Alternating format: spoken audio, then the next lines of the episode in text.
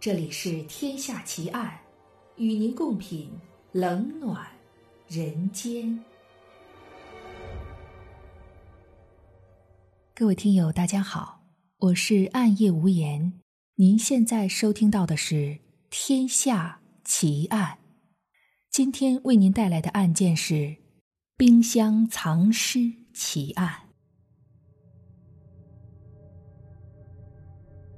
打开别人家的冰箱，永远准备好在里面发现不寻常的物品。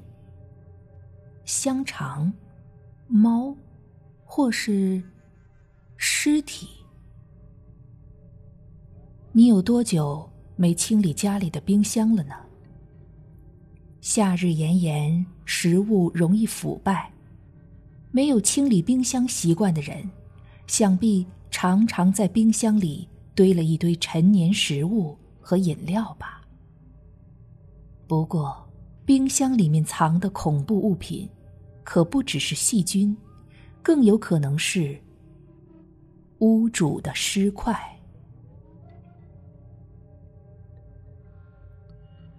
在一九六五年的美国德州休斯敦，一个名叫马文·马丁的男子。已经好几天没看到他的阿姨了。七十三岁高龄的艾德温娜·罗杰斯与八十一岁的姨父弗雷德·罗杰斯两位老人家在休斯敦与失业在家、个性孤僻的儿子查尔斯同住。然而这几天，马文打了好几次电话到罗杰斯家，却没有任何人接听，这让他不禁为阿姨一家担忧了起来。一九六五年六月二十三日，接到马文报案的休斯敦警方派出两位警员前往罗杰斯家，强行打开房屋的前门。警员们进到屋中，还来不及详细查探，一股不祥的预感就涌上他们的心头。乍一看之下，房屋内部陈设都很正常。然而，在寻常的家居生活表面之下，却少了最重要的元素——人的气息。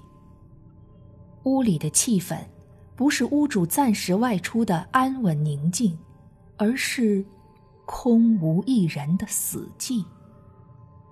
屋主夫妇不知去向，也没有屋主儿子的踪影。三人共住的屋子，安静的让人毛骨悚然。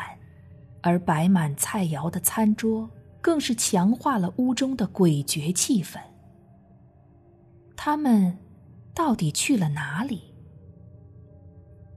揣着心中的疑惑，警员布洛克打开冰箱，看见冰箱架上放着一包又一包的肉块全都洗得干干净净，包得整整齐齐。大概是刚宰好的猪肉吧。布洛克以常识下了判断，没有多想。然而，就在他顺手关上冰箱的门时，一道玻璃罐的反射光芒照进了他的眼睛。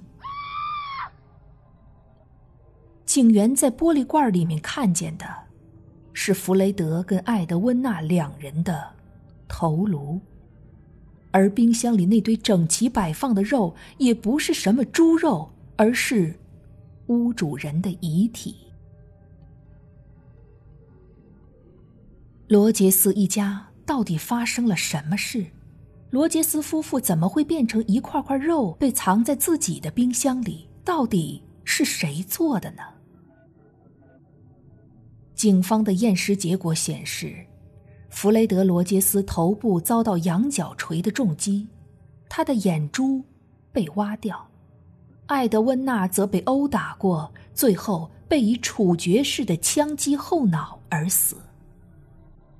他们惨遭分尸，头部、肢体、躯干一块一块的，以带有解剖学知识的精细手法切割、清洗、整理干净，被放进冰箱中收纳。至于两人的内脏与残余物，则被完全移除，大部分。都从马桶被冲进了下水道。如此残暴的命案就发生在罗杰斯夫妇自己的家里。警方判断，凶手是在二楼浴室肢解罗杰斯夫妇的尸体，完事之后将现场清理得十分干净，只留下少量的血迹。血迹就滴在死者夫妇的儿子查尔斯·罗杰斯的房间里。罗杰斯一家平常住着三个人：父亲、母亲、儿子查尔斯。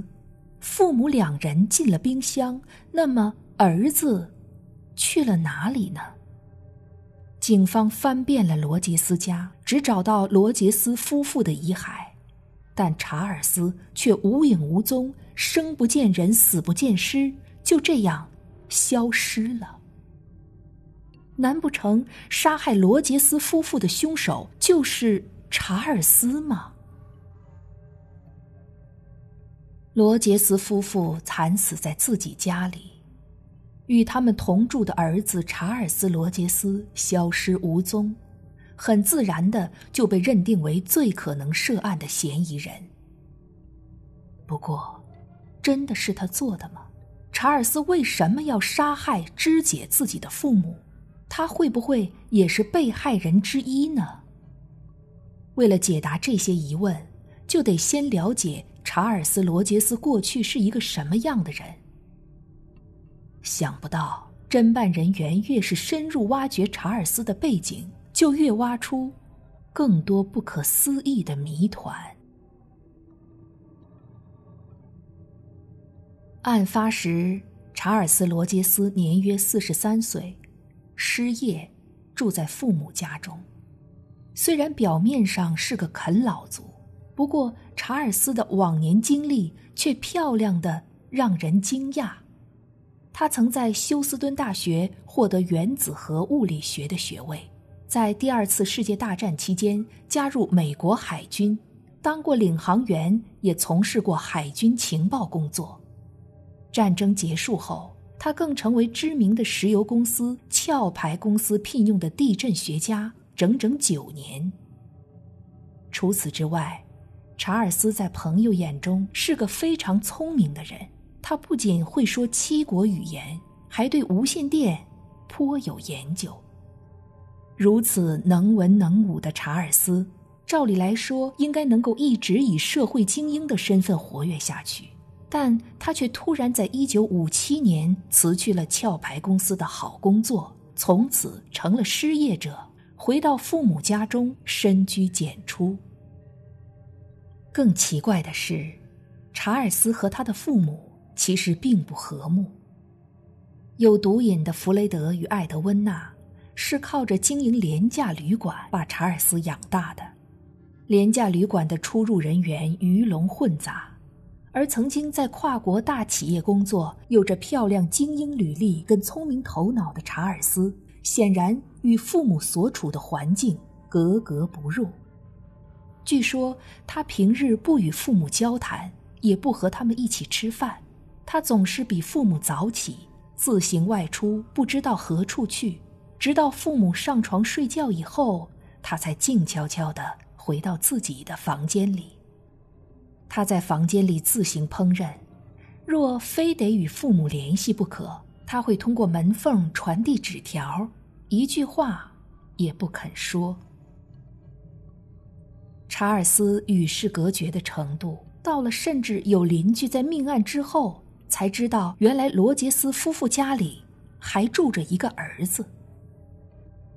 罗杰斯家冰冷的亲子关系是一个可疑的犯罪动机。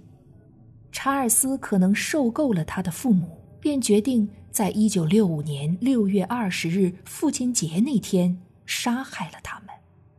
究竟为何查尔斯如此厌恶自己的双亲？由于罗杰斯夫妇已死，查尔斯又行踪不明，亲友邻居一问三不知，警方也难以厘清详细状况。无论动机是什么，从查尔斯房间的血迹反应来看，他极有可能就是弑亲凶手。